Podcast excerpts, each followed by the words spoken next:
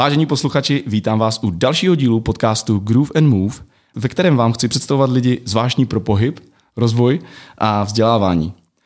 Dnešním hostem je přesně ten typ bombardáka, se kterým je radost se potkat a se kterým prostě jsem přesně chtěl mít podcasty jako tady tenhle. Na jedné straně ho určitě můžete znát jako biznisového kouče nebo sportovního kouče, sedminásobného mistra republiky v karate, oceňovaného speakera, že jo? Jeho živelný projev. Děkuju. Ale na té druhé straně, a to, co mě nejvíc zajímá a baví, je to člověk a velký propagátor sebepoznání, takového toho sebeuvědomování a bádání ve vlastní mysli a tak dál. A to je přesně důvod, proč jsem si vás dneska pozval. Takže ještě jednou vítejte a přivítejte Pavla Morice. Dobrý den, děkuju za pozvání. Pavle, ještě jednou děkuju za váš čas. A vy určitě prostě teďkom dostáváte neustále ty otázky jako co teď s tím, jsme doma, zavření a prostě nemáme vzduch, máme málo pohybu, děcka na hlavě. Já jakoby, možná se k tomu v nějakých otázkách dostaneme, ale v principu se k tomu chci jako vyhnout a asi se k tomu nějak jako obloukem budeme dostávat. Ale já se chci rovnou zeptat, protože větší část posluchačů věřím, že vás zřejmě zná. A mě by jenom zajímalo, vy prostě máte v krvi to sebepoznání, nebo mě to z těch výstupů je vždycky jako vidět, že tam je něco, co mě třeba se mnou rezonuje, nemusí asi vždy s každým, ale chci se zeptat, co vás přivedlo se vůbec jako vydat tou cestou, jo, a poznávat sám sebe, kde byl ten bod zlomu, pamatujete si to jako, kde se to svičnulo? Jo, mám pro vás dvě verze. Jedna je taková ta postupná pozvolná, že mi nikdy fakt nestačilo, co říkala o životě moje rodina nebo paní učitelka ze základky.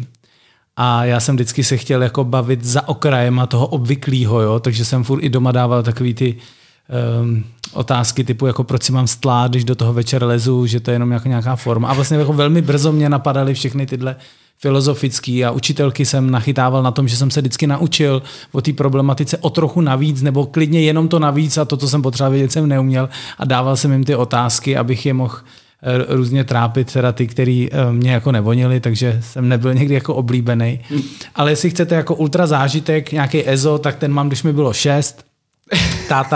Táta je prostě věřící, věří v Boha, dobrý, má to tak a mě vlastně jenom tu myšlenku jako představil a když mi bylo 6, fakt to bylo, když mi bylo 6, vidím to jako dneska, ležím na louce, na zahradě u nás na chalupě a vezmu velmi jako suchou část jako trávy, která vůbec jako nemá nic, nemůžete s ní udělat, hodíte, já to takový to a hned to spadne před vás na zem a já říkám, tak jestli existuje Bůh, tak to přeletí tamhle tu napnutou prádelní šňůru. Já jsem to hodil a v tu chvíli se vznesla úplně dokonale slow motion, prostě malá raketa, ten kus té slámy a přeletělo to velmi v klidu, tu pro mě tenkrát obří vysokou prádelní šňůru, která byla ode mě ještě tak 5 metrů. Tak jsem tak jako stuhnul a řekl jako OK, tak jako dobře, tak pak jsem hned trhal další trávu, házel, už nic. A v tu chvíli to byl takový magic moment, jako prostě, aha, tak je něco víc, tak je to možná ještě jinak. Takže jestli jste chtěl tohleto, tak tady to máte. To je boží, to jsem ještě neslyšel. A to, že jsem jako pár těch výstupů slyšel, super. No dobrý, a co vám pak jako fungovalo, když se chcete něco prostě naučit, něco probádat, co vám jako nejvíc funguje, jaký nástroje? Nebo to je velký skok takhle. Já jsem ještě měl v nabídce to, že jsem vlastně si uvědomil, že v nějakých 15-16, že ty holky úplně třeba nezbalím na to, jaký jsem úplně největší jako model, ale viděl jsem, jak se chtějí bavit, jak chtějí nějaký přesah, jak se chtějí jako povídat a bylo zajímavý, jak jde skrz komunikaci jako ukázat ještě jako jiný kráse, než jak máte jako poskládaný vlasy nebo barvu očí. Takže tohle mě vždycky bavilo si povídat s holkama prostě, nebo s kámošema a filozofovat. A když teda k té vaší otázce, co mě funguje, když chci něco probádat, tak první, čím to začíná v tom dnešním věku, když mi je 40, je, že tu věc jako pozoruju. Takže když mi někdo řekne, já se chci odstěhovat, ty vole, do Beskyt. Jo, prostě chci žít v Beskydách. OK. Tak si vem stan a buď tam týden a pozoruj to. Týden to pozoruj na podzim, týden to pozoruj v zimě, týden to, jako pojďte pozorovat to místo, pojďte to pozorovat, pojďte to zvát, pojďte se dotazovat sousedů, pojďte. Takže já dřív jsem byl takovej, dělám to i dneska, že jdu rovnou, že jako vezmu takový meč rozeznání a rovnou tnu do toho, abych zjistil, jako co z toho člověka vypadne, jako šáhnu si pro něj. Prostě chci do něj strčit, abych viděl, jaký je bojovník, aby, jo, prostě rovnou dám otázku na tělo, prostě jak si to děláš, prostě, jo, v posteli. A to je snad jako, ne, někdy, ale takový jsem byl jako dřív, teďka už je tam víc citlivosti, takže se můžu dotazovat tak jako jemnějc, ale ten základ je pro mě jako pozorování, ptání se a různý jako typy naciťování. Mm-hmm. A kde se, jako myslíš, že to je věkem prostě jenom, že jsi jako tak dokázal, nebo že jste se dokázal tak najednou jako nacítit? Můžem si tykat. Děkuju, Marcel, těší mě. Pavel. Jako, ty jsi říkal totiž, že když jsi prostě šel rovnou meč, prostě proříznul a do akce a kde se to jako, je to tím věkem, že jsi prostě najednou, nebo zkušenost má, čím to je, že najednou jo, dokážeš tak, být procitlivě? Tak ta necitlivost někdy samozřejmě vyvěrala ze mě samotného, protože tak, jak jsem byl nastavený, nebo jak se chovali lidi ke mně, tak tohleto já jsem jenom uměl někdy posílat dál, ale velmi brzo, nevím, už třeba v 25, když jsem si párkrát naběh, nebo jsem vlastně, to bylo too much, jakože vlastně naše velká otevřenost někdy paradoxně ty druhý může velmi zavírat. Takže když párkrát jako narazíte hlavou takhle při tomhletom principu, tak si cítíte, že dál se nedostanete, no tak jsem objevoval jemnější přístupy až po ty nejvíc terapeutický a něžný a laskavý, který jsem viděl, že otvírají to srdce do míst, kam ta hrubost a přímost nedorazí a nefunguje. Jo. To je dobrý point. No dobrý, já tak dejme tomu, vezmu ty Beskidy, jo. Prostě teď jsem si to jako nabádal, byl jsem tam prostě 4x v roce, týden, dejme tomu, že jsem nasál nějakou atmosféru, poznal možná lidi a přichází jako ta druhá část, že jo, prostě chtěl bych, třeba se mi to jako líbilo a jdu do akce prostě, jo, něco jsem se naučil, ale bylo by to fajn prostě nějak implementovat a jako začít to žít, že jo. Tak co je pro tebe jako ten podnět pro tu změnu potom? Protože víš, jedna věc je to nasávat, každý se umíme se dneska všichni učit, máme kde, to jako cajk, ale pak přichází ta implementace, ten jo, to tak prožitek. Ta míra toho pozorování dosáhne nějakého vrcholu, to znamená, už není jako co pozorovat, už by to byla nějaká vnitřní onanie prostě. No a tak v tu chvíli teda OK, no tak si to jdu pronajmout, nebo to jdu koupit, nebo to, co je potřeba. Takže jdu a udělám nějaký jako zkušenostní krok, který zahraje zpětnou vazbou nějakou písničku na to, co teda v tom jsem udělal blbě, nebo rychle, nebo pomalu, co mi chybí. Jo, jako zní to jednoduše a myslím si, že ne každý to, víš, ne každý má ten drive pro tu akci, že... Jasně, takže si se ptáš, jako, kde sebrat jako koule na tu akci? Tak, něco mezi, přesně. Ten základ toho, nebo já vidím spoustu lidí na svých jako různých terapeutických sezení, co sbírají furt, vlastně jako potřebují pozbírat se, aby mohli udělat nějaký krok, někoho oslovit, někomu říct, že končej, začít mluvit o tom, že mají teda milenku, udělat nějaký konce, začít nový projekt, jasný. A ona se vlastně vnitřně buď nazbírá nějaká míra jako nespokojenosti, že vlastně už nemůžeš být v tom stávajícím, takže ti to kopne do prdele, takže jdeš udělat tu akci. A nebo se nazbírá míra nadšení, že už nemůžeš bez toho bejt. Jako nevidím nic jako úplně jako mezi. Jako. Jo. A taky se může stát, že to nadšení jako rychle vyprchá, že jo? Nebo jako, já to tak často mám, že pro něco fakt jako vzplanu a může se stát, že prostě za rok, za dva už to není úplně ta vášeň, ta emoce tam jako úplně není a už třeba toho neudržím. Jo, teď mi říkala jedna taková jako malinko taková sportovnější jako máma, říkala, tak my máme kluka prostě 9 let, hraje fotbal, chytá. A já mu říkám, tak pustíme se do toho teda fakt profi, jo. Ale víte, co by mě hrozně sralo? Kdyby mi v 16 řekl, že na to sere. A já říkám, jak to? No jakože to bylo zbytečný. A já říkám, to vůbec není zbytečný. On má 7 let průpravu, co znamená dělat něco profi, naplno, jak to bolí, jak to chutná, jaký je to jako čuchat k žíněnkám a k trávníku a takhle. A tyhle ty skills rozhodně nevyprchají a někde se mu hodí do života, takže to není zbytečný. Takže zpět k tobě, jestli máš pro něco nadšení, 2 roky jedeš bomby, pak vyprcháš, no tak dobrý, tak ses ale 2 roky povozil. A pak následuješ svoje nadšení nebo cokoliv, tam kam to vede aktuálně. Jo. Tam pak mi napadá, že je jako důležitý ta retrospektiva, že si jako trošku jako uvědomíš, co mi vlastně formovalo, co mi to dalo, jak to můžu využít a dát si tyhle otázky. Že? Jo, tak někdy při nějaký ofuk v podobě nějaký krize, že už mě to nebaví, tak to nedělám, že hned kvůli tomu končím vztahy a projekty, ale že chvilku právě můžu pozorovat, hele, tak mi to teď trochu vyplo, co zatím je, nebo mám si dát pauzu, takže to není hned jako, že to balím. Jo. Dobrý. Jak když jsi právě mluvil o tom, třeba ten příklad zase toho 16-letého kariéry nebo sportovce, fotbalisty, co třeba radíš, nebo co třeba je pro tebe jako taková myšlenka k tomu, jak se soustředit, jak udržet tu pozornost, jo? Vlastně jako by pomáhat třeba tobě něco? A teď myslíš jako konkrétně jako na daném tréninku v té aktivitě, nebo jako dlouhodobě? Jako, nebo co? Myslím dlouhodobě, jak se udržet prostě na trati a jakoby úplně se nenechat vyrušit, víš, v dnešní době. A dobrý, já myslím dlouhodobě, ale vlastně se chci zeptat teď krátkodobě. To znamená, máš nějaký úkol, dejme tomu týdenní nějaký prostě, co trvá zhruba týden a věčně tě prostě něco dneska jako vyrušuje, pokud prostě se neumíš jako fakt zavřít, dostat do nějaký flow. A mě jenom zajímá, jako by třeba ty sám, jak se pereš jako s tou pozorností, soustředěním, protože dneska fakt ta doba jako boje o pozornost, lajky a já nevím, co všechno. Ale to je skvělá otázka, ale jako opravdu hodně trefná, protože ta míra škemračů o pozornost jako furt roste, jo? To je jako brutální. A hlavně ještě vychovává to něco v nás, co vlastně umí být nepozornýho, roztěkanýho, závislýho na podnětech. Takže udržet se u něčeho vyžaduje pro mě opravdu jako někdy až jako titěrnou práci, že musím ten úkol centimetr po centimetru brát a tu nitku tahat a teď je co se podívat na Netflix, hele co klednici, ty vole co tady. Takže ne, takže dýchat, letový režim, klasický praktický věci, nastavený budík, do té doby nejdeš, takže někdy úplně klasicky jenom racionálně vyrušit ty podněty, dát si ten záměr a někdy normálně se jako lísknout v obyčejnou vůlí, jako tam není nějaká velká alchymie. Jako kdyby úspěch byl pro každýho, tak jsme všichni hrozný milionáři. Jo, máš pravdu. A spoustu těch věcí jako známe, víme o nich, a prostě pak to jako zase. Přesně, pak to žít jako. No, že? Jo. Pak je teda ještě poslední věc, pak je tam důležitý si uvědomit nějakou motivaci, jako ve smyslu teda, co je nějaká moje jako odměnička, když se mi to teda jako podaří, a potom teda nějaký jako deadline, který mě může jako rozsekat jako hubu. Jo. To znamená, když jsem někde slíbil nějaký jako megakšeft a já na to nebudu připravený, tak je to můj poslední megakšeft s tou firmou, tak říkám, no tak to ne. Takže někdy nás narovnává i nějaký formy strachu, že si představíme ten průser a to velmi rychle opouštíš představy o lednici. Jo, souhlas.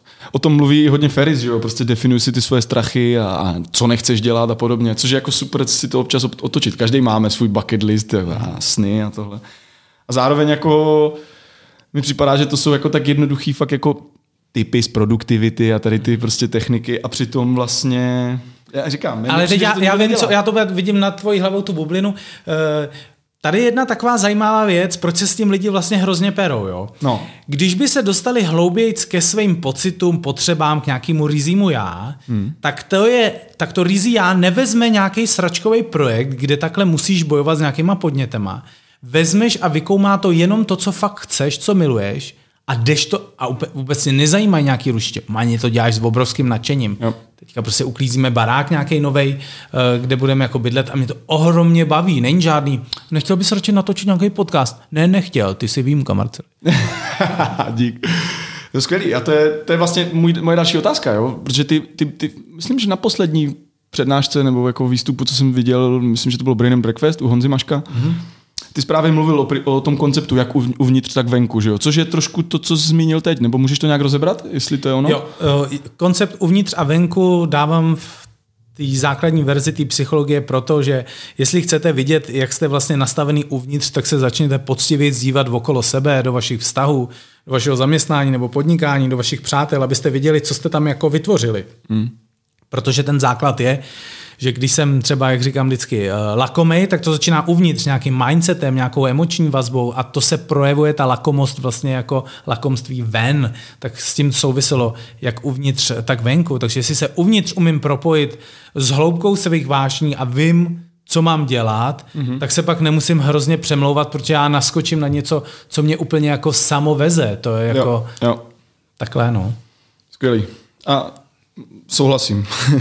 I když to samozřejmě není důležité, že já souhlasím, ale jako pro mě to aspoň dává smysl, protože sám třeba říkám, i ten podcast je pro mě prostě volnočasovka, ale to, že jsem věděl, že se jdu prostě povídat s tebou, tak prostě přirozeně jsem se hrozně hloubal v tom, jak se jako budu ptát, co si připravím, a vlastně vůbec mi to nesralo, že jsem strávil 2 večery tím, že jsem prostě si jako mapoval, jak se zhruba budu ptát, jo. Jo, a já ti řeknu kontra na druhou stranu, já jsem zase neviděl, kdo přijde, s čím přijde, jakou bude energie, na co se bude ptát, takže pro mě si novej jako seriál na Netflixu, já nevím co, jo. Takže já vlastně pro mě to dobrodružství, že nikdy nevím, kdo vlastně přijde a s čím, takže já se jdu jako pobavit tady, Bůh poslal něco a říkám, tak jo, tak nový kafe s novou duší, no tak jo, takže... Hele, to je dobrý, to je dobrá myšlenka, protože přesně jsem si dneska ráno říkal, tyjo, dobrý, už jako něco mám připravený a teď už to nechme prostě plynout, přesně jak říkáš, bude pokec, on je živej a nějak to prostě prožijeme a bude fajn.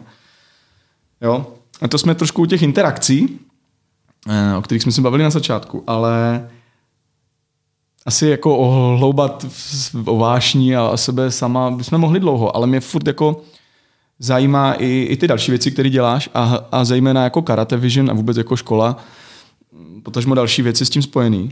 A teď právě ta možná první otázka, trošku spojená s tím obdobím. Daří se vám udržet vlastně ty děti a členy prostě v kontaktu a nějakým způsobem jako emočně přivázaný jako k tomu klubu? Jo. Daří, ale nějaký jako odpad určitě proběhne, takže my jsme přečkali tohleto období na onlinech, kde jsme si teda dávali nohy za krk, aby jsme byli zajímaví, tohle je vtipný hrozně, ale třeba 30% si myslím může být nějaká ztráta, takže jestli jsme měli nějakých 250 členů, tak prostě pár jich asi už neuvidíme. Ale ona ta doba ukázala taky, na čem jsou postavený ty motivy toho cvičení a tak dále. Takže pro mě je to nějaká čistka, která ukázala přesně takový test. Jako někdo ti chvilku jako vezme tvoje pohodlí a podmínky, tak ukáž, jak to máš rád, protože nikomu nezakázali cvičit si doma, jít se proběhnout do lesa, zacvičit si, anebo... Takže takový jako větší test, někdo ho neustál, někdo objevil dokonce, ale i něco jako lepšího, zábavnějšího, takže enjoy. Jo, to je pravda, že si přesně ukáže ta emoční vazba, ten morál a prostě se vytříbí ty charaktery, že jo? Jo. Hele, já sám jsme se bavili, já jsem pár let karate dělal, jo, a pořád jako musím jako prostě poznamenávat, že to byla jako skvělá pohybová praxe, jak jsem říkal, pořád se k ní nějakým způsobem vždycky vracím, i z jiných prostě z koutů a vlastně jako pořád dneska nějak všude nacházím, jo, ať už ty myšlenky z východní kultury a i ten pohyb jako takovej. A dodnes vlastně jako obdivuju tehdejší trenéry, jo? Že v nás dokázali jako probudit to dumavý já, a že prostě fakt si pamatuju, že i v té pubertě už jsem tehda začal jako chápat, OK, tyjo, my děláme něco navíc, nějaký dechový cvičení. Pamatuju, ve 12 jsem se smál, protože tam sedím jak idioti, že jo, celý trénink, ale v 15 jsem to nadšeně hltal a jako dýchal. A mě vlastně, já už jsem se na to trošičku ptal, jako než jsme natáčeli, ale teď chci, aby to jako zaznělo znovu. Jo? Jak vy vlastně učíte ty svoje svěřence, pokud je učíte tady těm myšlenkám, které jsou trošku mimo ten pohyb? Mm-hmm. No, pro mě je nejdůležitější, když jsme tam s nima začali dělat nějaký poctivý osobní rozvoj, aby ty děti vlastně zjistili, že můžou svobodně a uvolněně mluvit o svých názorech, pocitech, potřebách, který se vůbec nemusí shodovat s nějakým mainstreamovým nebo nějakým mým pohledem nebo dospělým nebo jejich rodičů. A že vlastně, že se potkají s přijetím, že tahle ta jinakost je vítaná a že jim jako ukazujem určitý principy, aby když si chtějí třeba něco zkusit a klidně to vypadá jako v našich očích blbě, tak jim tu zkušenost jako umožním, aby oni sami se dotkli té funkčnosti té věci. Někdy jsme měli třeba i tréninky, kdy máme různý jako věci. Třeba nesmí se mluvit. Kdo promluví, odchází domů. A já si říkám, prosím tě, Libore, ale on není Libor, on se jmenuje Petr. A on, ale já nejsem, jdi. To znamená, zkoušíme bdělost. Potom se bavíme o tom, třeba co je nejdůležitější pro ně v těch vztazích. A oni to, ale to jsou třeba 8letý, 10letý, 15letý, my máme rozdělený do skupin. To znamená, že oni jako odpovídají a oni řeknou, pro mě je nejdůležitější, že si můžu s někým říct o tom, co mi nejde. A ty tak říkám, jasně, pro mě je nejdůležitější, že mám kámoša a můžu právě s ním dělat srandu. A nic není jako špatně. A my za těch 13 let, co děláme s nimi osobní rozvoj v rámci jako hodin na konci, tak normálně fakt 12 dětí sedí, poslouchá toho jednoho, ten se vyjádří, řekne to další. A A je tam úplně jiná atmosféra než ve škole, protože tady bylo velmi jako učený to, aby jsme měli respekt k tomu, že Karel a Mánička to mají jako jinak. Jo. A že tím je ten svět zábavnější, že jsme jako bohatší na ty možnosti. A ty si můžeš u toho švédského stolu prostě vybrat. Takže to není, že hej, kdo má rád pizzu je debil prostě. Mm. Jo? A proč? Jako, koukej se, on ti může říct víc o pice, protože se o to zajímá. Ty mu zase řekneš o mováčkách, ty mu řekneš zase o pečených buchtách. Teď je to super. A oni v tom začali vidět ty benefity, kterými jsme podporovali různýma jako cvičeníma, prožitkama. A na soustředění vymýšlíš různé věci a sbírají kartičky s daným tématem, prostě vnitřní síla, meditace, prostě jak dosahovat svých cílů. Takže my si s nima docela jako vyšíváme, ale vždycky je důležité to podpořit nějakým zážitkem, aby se ukotvily ty teorie, které mnoho z nich jsou nefunkční. Oni si musí šáhnout na to, že to fakt takhle funguje. Prostě. Jo, prožít si to prostě. Nestačí jim to říkat, že jo? Prostě si to říkal i Konfucius, že jo? Ale tady se vlastně říká furt mraky věcí. Tady je furt mraky teorií, která nefunguje. Furt se musí učit nějaký dějiny nazpaměť a jaký je hlavní město bývalý Jugoslávie. To je mrtvý prostě. A ne, to musíš vědět. No tak my ukazujeme, co je možná opravdu důležitý jako vědět.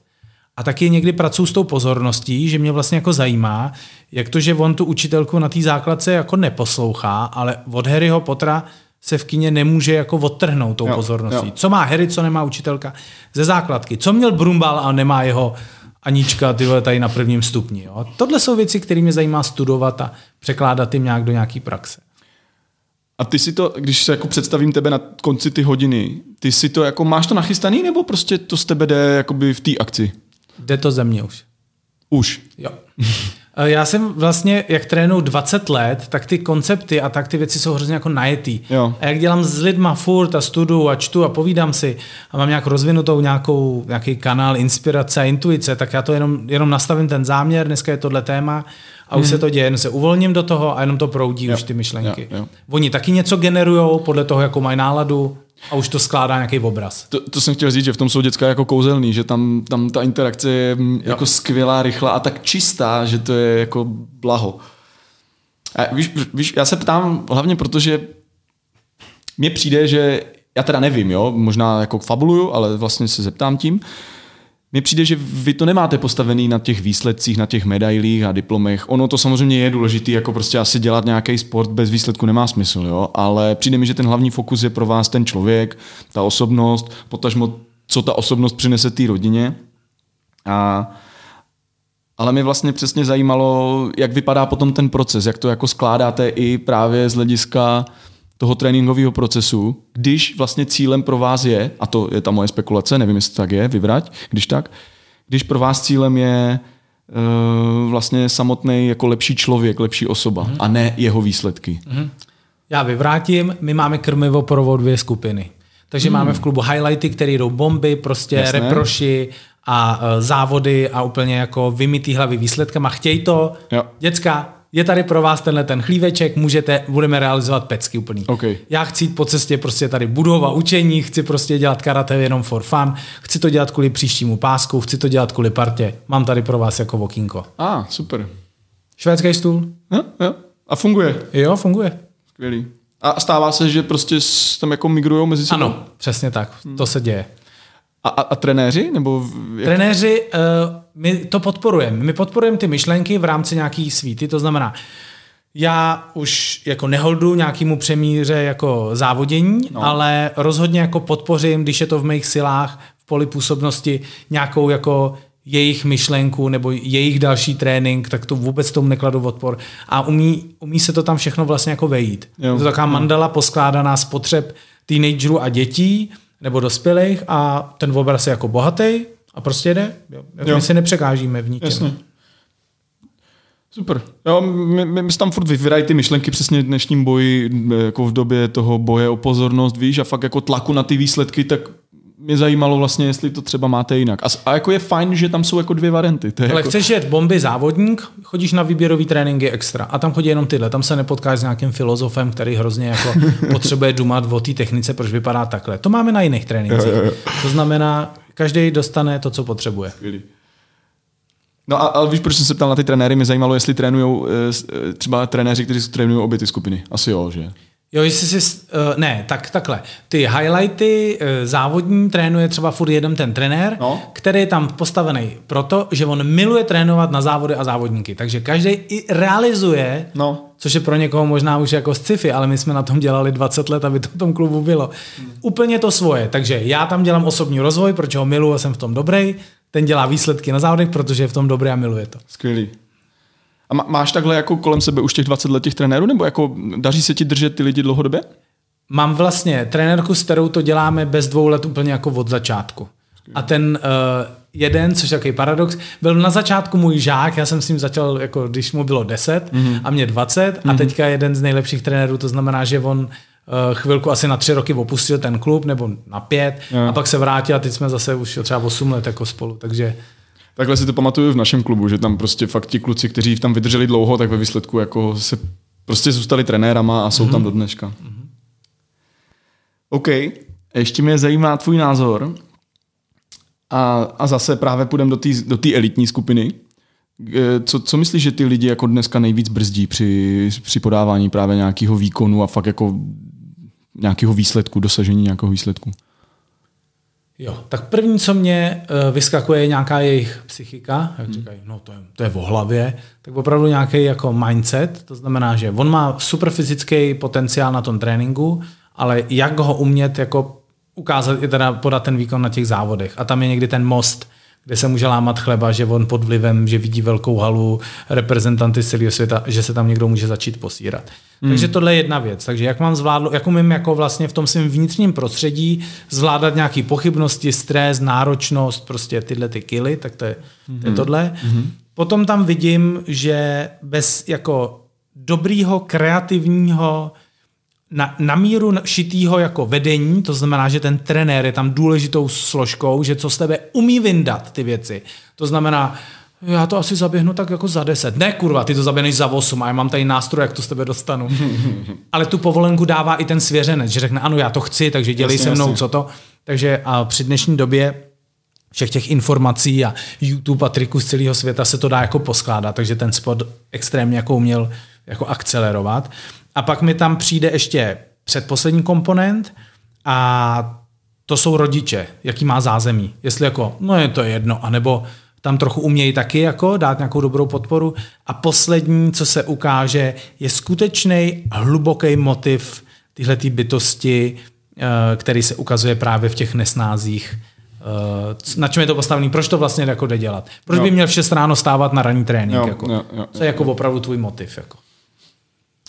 Myslím, že to byla nějaká i dlouhodobá studie nějakých plavců. Myslím, že to je jako prostě psycholog, který byl plavec a on studoval právě plavce a myslím si, že ve výsledku jako přesně 2 věci, které jsi zmínil, tam byly ty hlavní jakoby faktory ovlivňující prostě toho, že ti lidi nedosahovali ten výkon. První věc bylo přesně ta rodina, podpora, pak samozřejmě ta emoční vazba.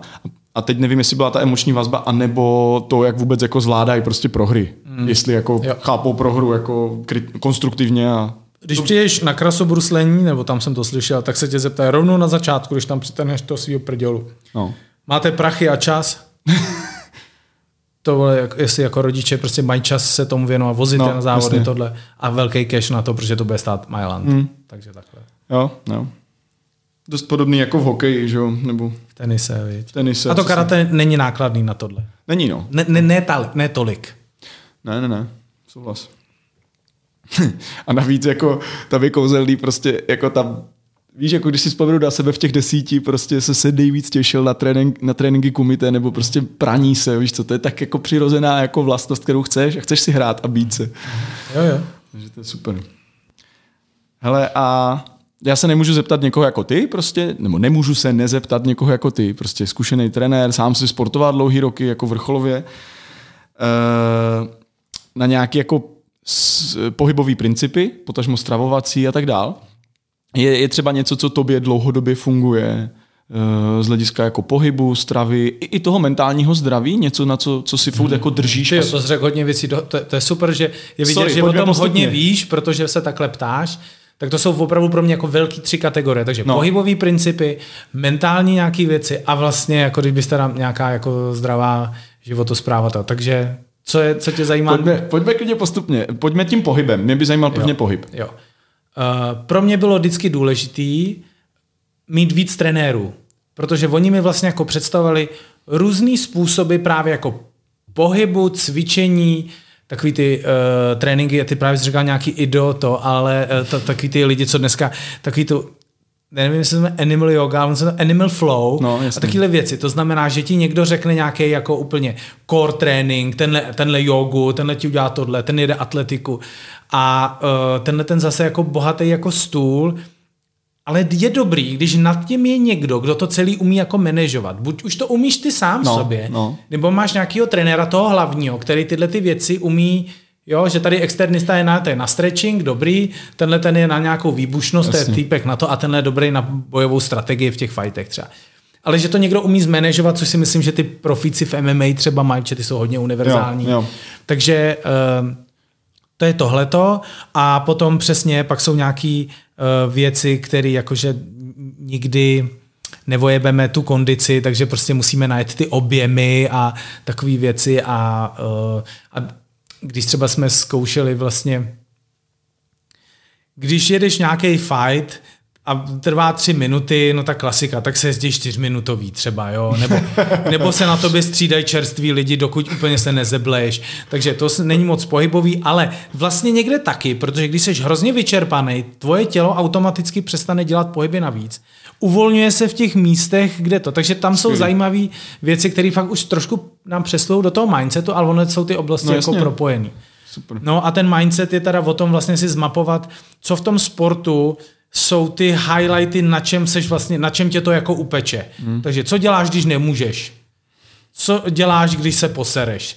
Co děláš, když prostě ten druhej má nějaký typ chování? Protože my v tom karate jsme vlastně viděli potom, že jsou 3 jenom typy a to je jako, říkal jsem mu mozek, pak atlet a pak srdcař. Jo. A ty vlastně součástí potom toho je poznat, kdo tam s tebou jako stojí, protože když je někdo srdcař, tak on se utaví na dobrých věcech, on to chce rozhodnout hned, tak ho utavíš. Ten mozek, ten ne, ten ví, že o tohle se teď bude hrát. A atlet je kripl, který vydrží 3 minuty do tebe šlapat. A teď si s tím poraď. Takže takovýhle základní jako know-how a jak s tím pracovat, to samozřejmě jako obsahuje. No a ta životospráva, to je úplná alchymie, protože tady vlastně neplatí někdy nějaký úplně obecný věci, podle nevím, krevních skupin, blabla. A potom hlavně jsem zjistil, úplně u topových závodníků, že on se potřebuje někdo cítit dobře, takže jak říkal Jardágr, já potřebuji kolu a tatranku. No jasně. A já jsem fakt vyzkoušel na jedný fakt topový závodnici, co pak vyhrála mistrovství Evropy, že ona prostě jako podávala výkony v klidu, když přišla z party, ještě byl cítit zbytkáč a po cestě si dala mekáče a ona odvedla takový bomby. Ona musela mít v té životosprávě úplnou svobodu a dělat, co miluje, když teda hubla, tak to žrala rejžový chleby. Ale vlastně, že jí to dodávalo jako psychickou pohodu. Nebyla svázaná. Jako právě, ale pak jsou zase lidi, kteří milovali, když utáhli šrouby a žrali všechny ty maso, zelenina, dušený, tohle, blabla. Takže je to fakt alchymie. Takže proto jsem říkal na začátku, musíte ho poznat, abyste mu nastavili dobrý prostředí pro jeho dobrou výkonnost. A každý to má prostě jinak a my to musíme. To je jako vlastně úkol trenéra, že jo? Ty musíš prostě vidět, co on má. My jsme se teď i potkali vlastně v takovou situaci, kdy nebudu jmenovat, to je jedno. Prostě bylo vidět, že ten jako člověk, který ho on měl na starosti, dejme tomu, že to byla pozice trenéra a žáka, a bylo vidět, že nesplňuje ty jeho požadavky, ten žák. A on ho úplně jako sesekal a prostě takhle, pardon, ještě to řeknu, že 10 je úplně ten nejlepší jako mistrnej výkon, ten borec byl někde na 6, na 7, jakože relativně dobrý. A ten borec mu jako nastavoval benchmarky, jakože, hele, seš dobrý, takže bys možná, jako, jak tě budu měřit, jakože seš ta 11, 12 a vole, makej, pojď, jezdi, vole, můžeš víc. Místo toho, což je pro mě to, co ty říkáš, místo toho, aby mu ukázal, jak se z té 6, 7 jako posunout jenom o krůček jako dál a pojďme za týden zase o krůček dál a postupně. Jo? To je to, co jsi říkal na začátku s tím potahováním. No, tak to jsem teď zakecal já, ale ještě mi napadlo, když jsi mluvil o tom 3 typech těch karatistů. Můžeš jenom pro lidi, kteří neznají karate, jak se soutěží jako v karate? Kde právě tady ty prvky použiješ? Jasně. To znamená, je tam disciplína kumite, což je jako nějaký klasický zápas, kde se používají ruce a nohy, jsou přesně daný místa na těle, kde se získávají ty body, to znamená, že to není, že čas běží 3 minuty a oni se řežou, dokud jako nespadne, ale když trefíš tou požadovanou technikou rychlejc, třeba jako lehkým kontaktem jeho hlavu nebo tělo, tam se může víc, nebo ho dostaneš na zem pod metem a tam ho nějak přibějíš zase danou přesně technikou, která má nějaké náležitosti, provedená v nějaké rychlosti, v nějaké přesnosti, tak vlastně dostáváš jako bod. Vyprší čas, ty sbíráš nějaký body a na konci se ukáže 4-3, 5-1, to jak na tom byl. Hele, a ta přesnost, jako, může to být i tak, že to jako je tak přesný, že to i bolí? No právě, to je... Nebo naopak, no, to je přesně to. Je to někdy spíš takový, že když je dohodlej, jako že to je nějaký semikontakt na tu hlavu nebo nějaký lehkej, tak vlastně když to jako přepálíš, tak máš napomínání, protože v tom je vidět jakoby ten neum a nedisciplinovanost, protože a priori to nejde o tom se jako zranit, ale je tam vlastně tenká hranice mezi tím demonstrovat nějaký jako fight, ale mezi tím, že se nechtějí úplně jako rozkopat jako hlavy. Na to jděte do MMA. V tom je vlastně to sportovní karate jako chučí, že se tam neučí tak dávat a tak přijímat a dostávat, jo. Ale vlastně ta rychlost si myslím, jako je asi top v těch jako bojových umění, že sportovní karate, jak je to vlastně, že dáš jenom ten rychlej touch, tak jsou taková úplně, když spustíš nějaký video ze světa, tak to jsou úplně, je to taková rychlá hra na babu s občasným fakt jako střelením. Tam, když o centimetr se netrefíš, tak ten nos hold klidně zlomenej, tak mají nějaký bakulky, chrániče na rukou a ne to, ale takže ta bezpečnost je priorita, aby to právě mohli dělat i dětská, ženský, všechno. Ale ne to, nemůže to konkurovat vůbec jako třeba, nevím, tajským boxu nebo... Jasně, no. Skvělý.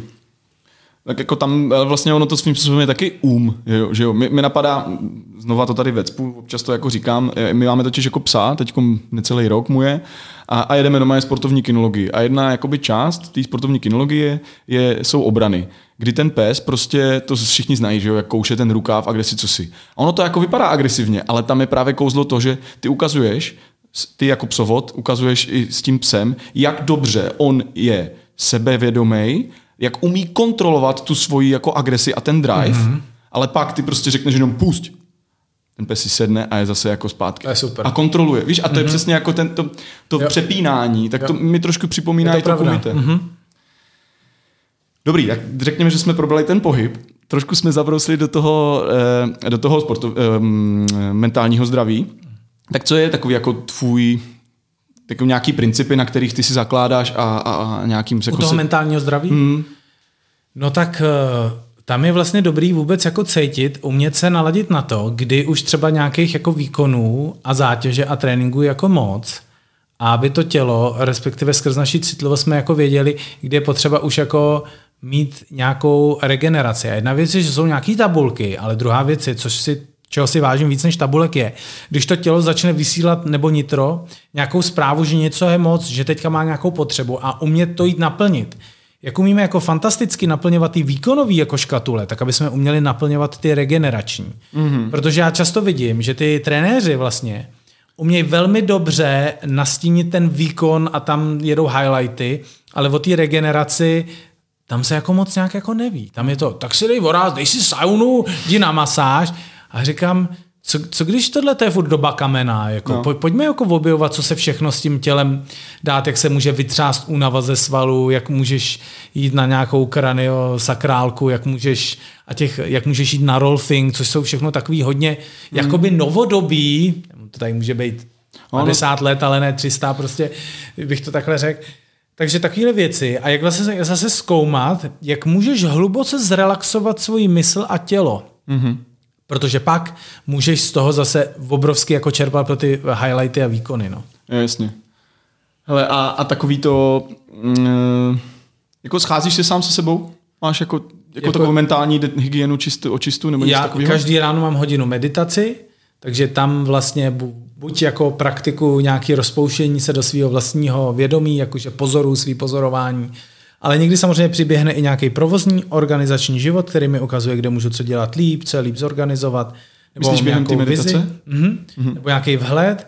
A takhle se dá samozřejmě pracovat, že i když bych byl, nevím, v přípravě na nějaký velký fyzický výkon nebo něco, tak mi to vlastně jako ukazuje, kde třeba něco přehlížím. Jako v té meditaci. Kde v tom tréninku se něčemu vyhybám. Proč se mi nechce vyzkoušet tohle? Nebo naopak tam přijde nějaký velmi jako kreativní nápad. No a pak je nějaká psychohygiena, že jo? To znamená, že kromě toho, že se oplachuješ vodou, tak je dobrý u toho dělat taky nějakou vizualizaci, že z tebe fakt otejká únava nebo negativní emoce, myšlenky, tohle, že se uvolněš, protože ty živly, oheň, voda, když člověk si to umí víc nacítit, tak to s tou svojí duševní i fyzickou sférou nějak pracuje. Nejenom hoří, teplo. To jsou velmi jako limitované koncepty, který, když se trochu jako otevřou tomu dveře, tak opravdu můžeme se sebou jako tvořit zázraky. To je skvělý tip. Nepřemýšlel jsem nad tím, protože ono jako často, já jsem třeba jel autem, fakt jsem si vypl rádio a říkal jsem si, hele, jdu vědomě řídit. Dlouho jsem jako, furt si pouštíš něco, že jo, hudbu, podcasty, toto. Ne, já jdu vědomě řídit. A nenapadlo mi, že si můžeš jako i vědomě, nebo sprchovat, nebo cokoliv jiného. Dobrý. Máme prostě nějaké jako pohybové principy, nějaký mentální. A co strava? Strava? Je něco, čeho se držíš, co ti jako pomáhá? Hele, jako principy? Jo. Teď jde o to, jestli se ptáš jako mě, Pavla Morice ve 40, který žije svůj život, nebo jestli by ses mě ptal v 25, jo? Tak koho se chceš zeptat? Můžeš i obou. Chci se zeptat obou. Dobře. Takže v 25...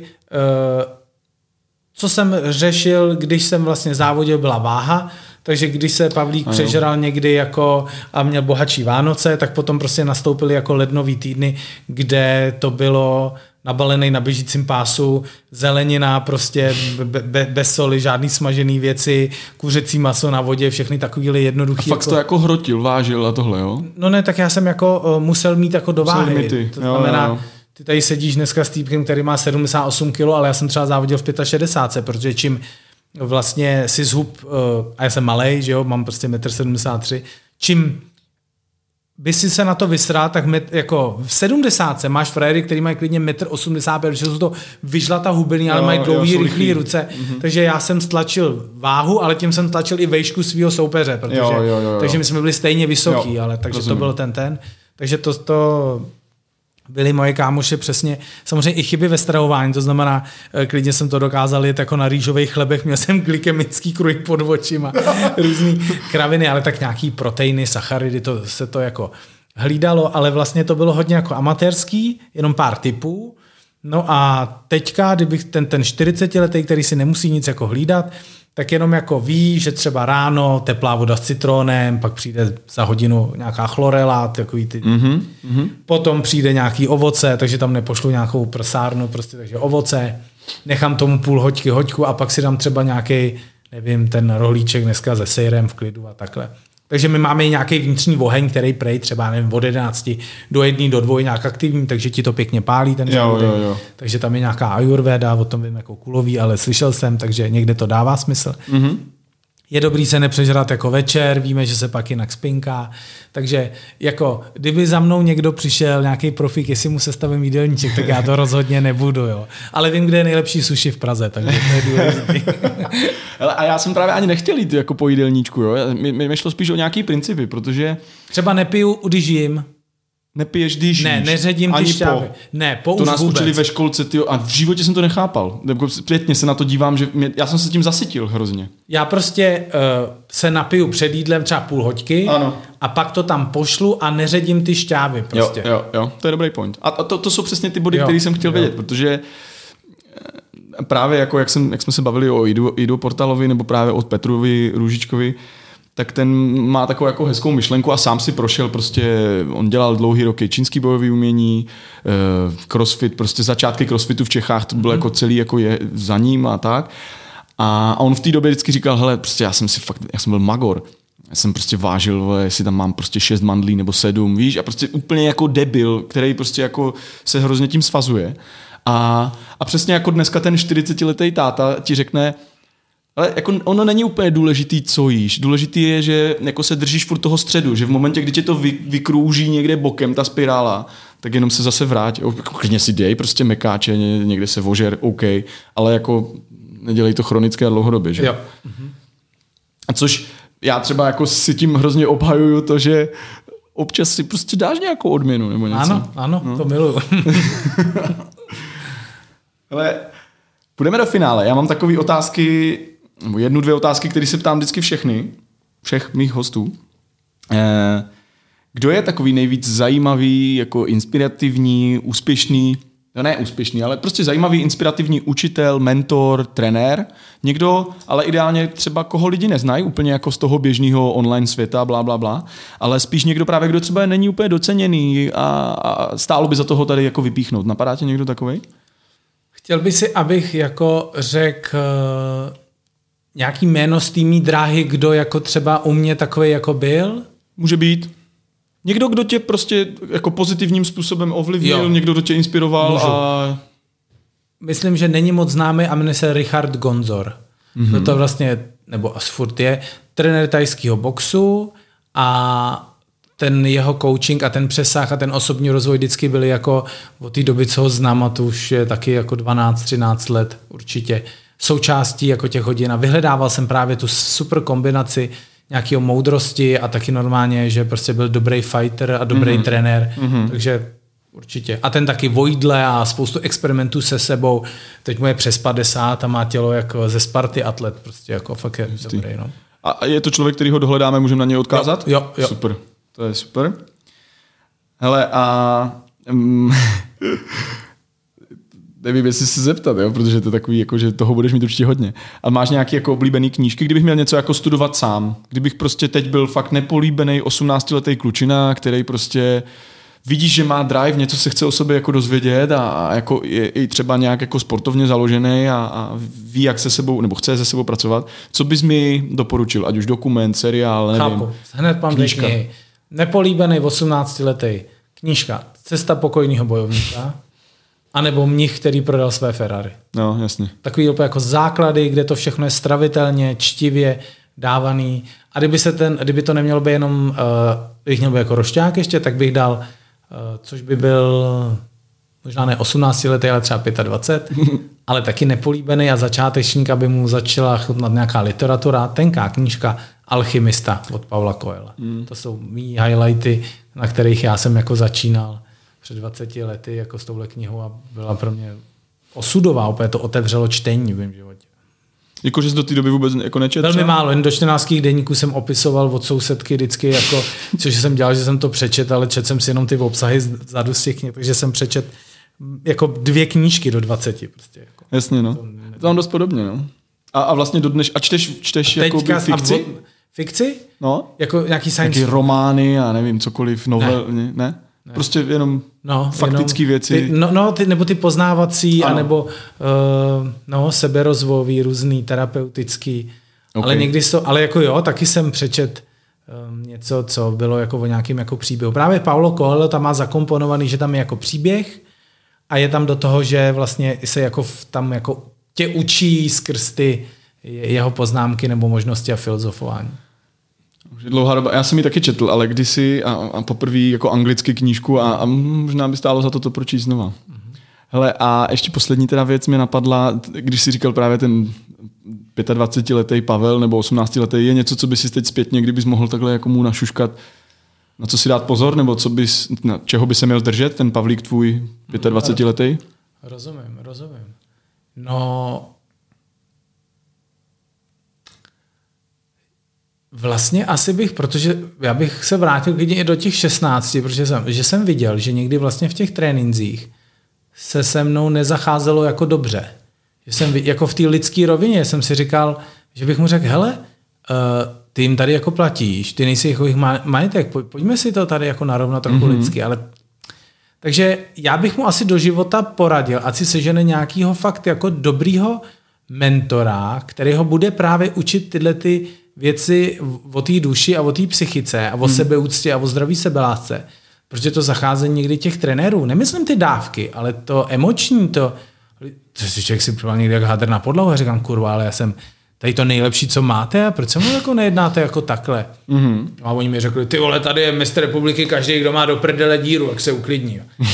To nevím, jestli jako povzbudí. Jako. Někde je to dobrý slyšet, ale pak jsou místa, kde bys potřeboval spíš ocenit. Já jsem si vlastně všiml, že třeba nevím, mě byl někdo do 22, nikdo neřekl, že jsem v tom karate dobrý, jako. Mm. Chápeš to, že ti to nikdo nepochválí. Ne, že ti to, že, jako vlastně nikdo ti fakt neřekl upřímně, hele, fakt si talent, fakt si šikovnej, máš velkou vůli, fakt klobouk dolů, je to fakt dobrý. No a co tě u toho drželo teda? Ještě jednou? Co tě u toho teda drželo? No to je právě to, někdy to byl nějaký jako zvyk, který jako vlastně úplně umíjet nějak automaticky. Mm-hmm. A já myslím, že ten pocit toho jakoby ty iluze, že jako něco znamená, že jako teda někdo si, protože tím jsme byli jaký masírovaný, musíš někam dotáhnout, vole. No, takže na tohle to prostě asi jsem naskočil a pak jsem teprve až 25 někdy jako úplně, hele, to už jsem prostě dost, nebo jsem unavený, už mě jako vyprchalo to vlastně někde. Jasně. No, tak takhle asi. Super, Pavle. Já nebudu zdržovat, moc si vážím tvého času, moc děkuju za krásnou skoro hodinku. Přeju ti všechno nejlepší do dalších dnů a ještě jednou díky. Taky díky za skvělé otázky, měj se hezky.